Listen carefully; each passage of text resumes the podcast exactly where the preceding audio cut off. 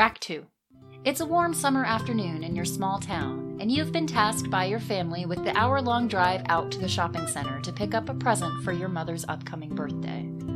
While normally you enjoy the quiet life of a small town, it's days like this when you wish your parents would have decided on a bit more urban city to settle down in. Not that your town doesn't have shops nearby, but those have been strictly utilitarian by nature, consisting of a hardware store, grocery store, a barber, liquor store, you know, the true essentials. But if you wanted to get anything beyond consumables or construction equipment, you had to make the drive out to the city. And unfortunately, your mother's birthday present falls into what the people of your town would consider a luxury item. True, most people probably wouldn't consider a photo album and a bathrobe to be of the excessively wealthy, but in your little town, these are non essential items and therefore require a special trip. You fiddle with the radio knob, trying to find something worth listening to. A loud car horn blares at you as you drift between lanes of traffic. You refocus on the road and leave the radio to a random station with a news report coming through. We interrupt this program to bring you this breaking news. A military base has experienced a quarantine breach last night.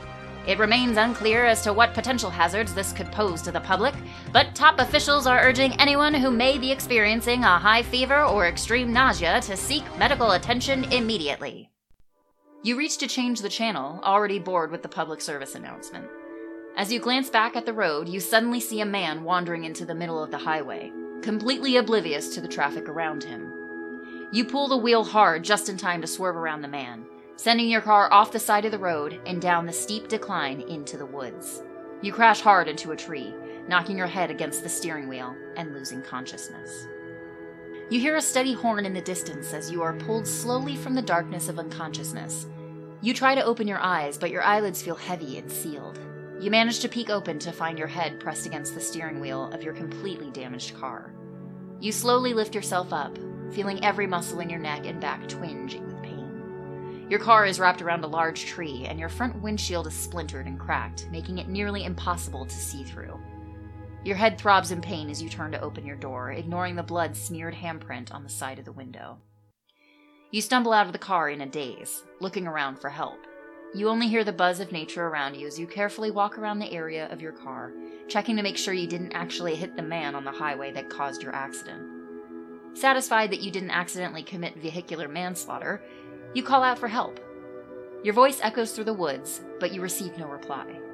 You begin to scramble up the hill back towards the highway, careful so as not to tumble back down and possibly break your neck in the process. As you reach the road, you find the wreckage of several cars, with others that appear to have been completely abandoned altogether.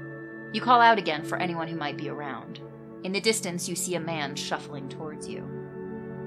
If you'd like to try and get help from this strange, random person who's wandering through the wreckage of cars because that seems like a totally normal thing to do, then go to track 3. If you think this is way too suspicious and want to try to take one of these cars to get to a police station or something, then head to track 4.